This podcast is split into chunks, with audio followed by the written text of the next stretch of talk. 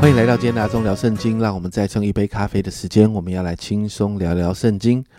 今天我们来读启示录的第十九章，接续前面所提到对于啊巴比伦大淫妇的审判，一到五节在这个地方啊，是为了神公义的彰显，让巴比伦得到报应。一到五节提到了一个感恩，在第一节就是赞美神哦。第一节这样说：此后我听见好像群众在天上大声说：“哈利路亚！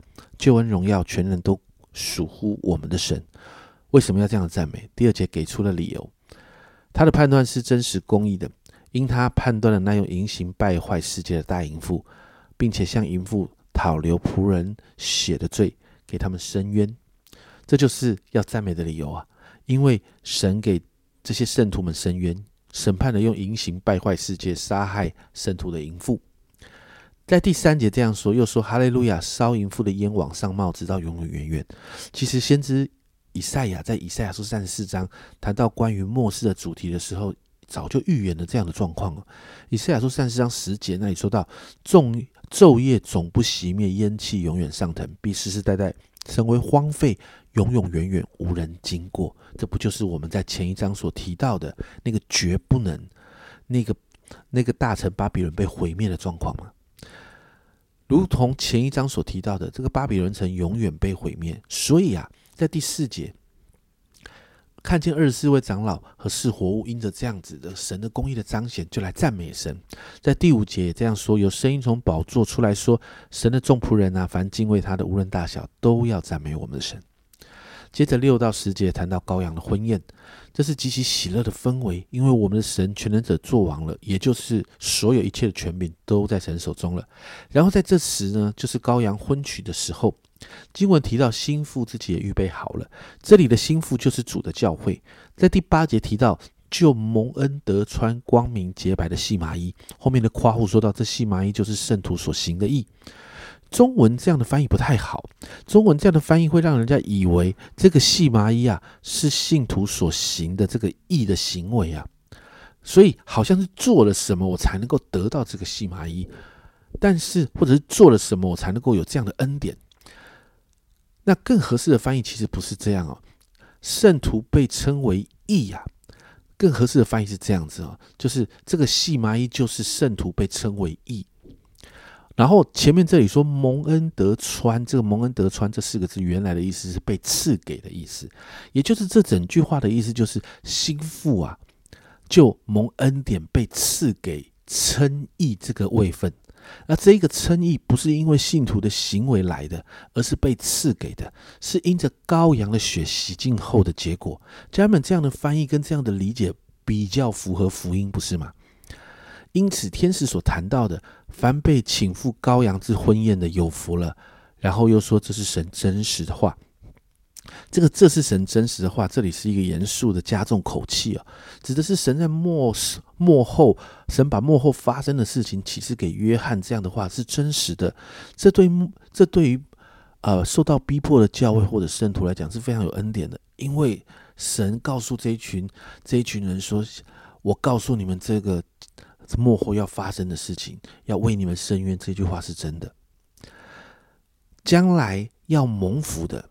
神在告诉他的百姓，将来要蒙福的不是那些逼迫教会、逼迫圣徒的人，而是被逼迫的圣徒，而是被逼迫的教会。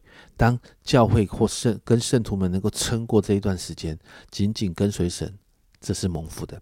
所以在第十节，约翰看见天使的时候呢，天使显现，约翰就要敬拜这个天使，就被天使阻止了。天使提醒他。天使也是跟圣徒一起为主做做见证的仆人，而就谈到这个预言的目的，就是要为耶稣做见证，所以要约翰转向敬拜神，因为这一切都是神做的。接着十一节开始到二十章，都在谈到最后的征战，神大获全胜哦。约翰再一次看到耶稣骑着白马降临。十一节提到主被称为那个诚信诚诚信真实，他审判征战都按着公义。接着十二节。提到对主的形容，其实这跟启示录第一章是一样的。谈到在主的眼里啊，没有任何事物，他的眼像火焰啊，没有任何事物能向他隐藏啊，并且他有统管四方的权柄啊，甚至还说到有一个有有有有有有一面是人无法明白的，就提到的是那个有一个名字是人没有办法了解的，为什么？因为他是神啊。接着是三节就提到了，他穿着见了血的衣服，他的名称为神之道。这里很明显的就提到这个骑白马就是耶稣啊。天使、天君、圣徒都跟着他。十五节就记载，羔羊耶稣来有一个极强征战的武器，就是有利剑从口中出来，可以击杀列国，而且他有权柄可以管辖列国，并且经文说到要踹全能神烈怒的酒炸，就代表抵挡神的人最终要彻底的覆灭。十六节也这样说，在他的衣服和大腿上有明显的说：“万王之王，万主之主。”这就代表基督要统管万有，他是全地的主宰。最后十七到二十一节，约翰没有记载征战的过程，他最后直接跳到征战的结果。你看十七十八节，我们就看到有天使向天空所发出对呃，向天空的鸟所发出的喊喊着说话的声音说：“你们聚集来赴神的大宴席，可以吃君王和将军的肉，壮士与马和骑马者的肉。”并一切自主的、为奴的以及大小人民的肉。其实，在这在这里在讲什么？你就想哦，在 Discovery 或者是一些动物频道，你就看到在大自然当中的雾音哦。其实雾音是可以察觉动物即将要死掉，所以当动物即将有动物即将要死亡的时候，他们就在天空盘旋。等动物死亡之后，他们就会下来啄食动物的尸体。这里就是类似这样的描述，代表敌对神的势力即将要灭亡。然后我们看到十九节哦，就有一个两军对峙的状况。那最后的结果是二十到二十一节。那兽被擒拿，那在兽面前成行骑士迷惑兽印记和拜兽像之人的假先知，也与兽同被擒拿。他们两个就活活的被扔在烧着硫磺的火湖里。其余的被白马骑白马口中出来的利剑杀了。飞鸟都吃饱了他们的肉。其实就谈到是耶稣赢了，属神的一方赢了。经文就到这里结束。在这里看到前面巴比伦大臣最终的惨况，我们看到了一个，接着我们就看到一个欢乐的现景象，就是神替圣徒伸冤，而且耶稣最终赢得了胜利。因此，有一个羔羊的婚宴是为了我们每一个跟随主的信徒所预备的。这是我们在末世面对这个世界来的逼迫跟患难的时候，心里极大的盼望。这也是天使要约翰记下，然后传给后世的原因。因为逼迫跟苦难是真的，但耶稣最终的得胜跟荣耀羔羊的婚宴也是真的。那一份凯旋而归的欢庆，家人们是我们的盼望，不是吗？这才是启示录要带给末世信受到逼迫跟苦难的信徒们最重要的信息。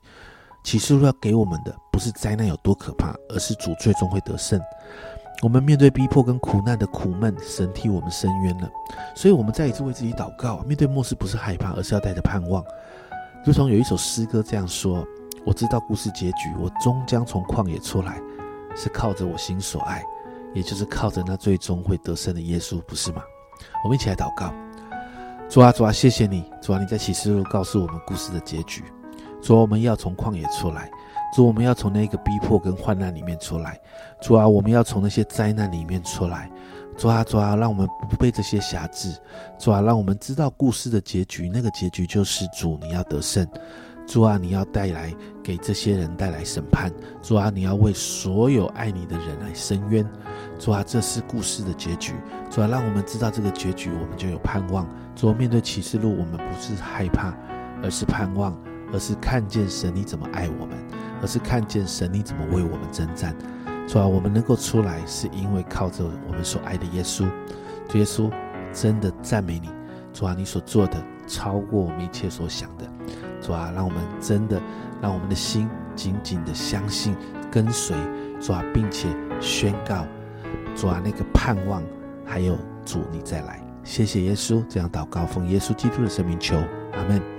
启示录告诉我们故事的结局。而这个结局是我们赢了，家人们，这个结局就是我们面对逼迫跟苦难的盼望这是阿忠聊圣经今天的分享，阿忠聊圣经，我们明天见。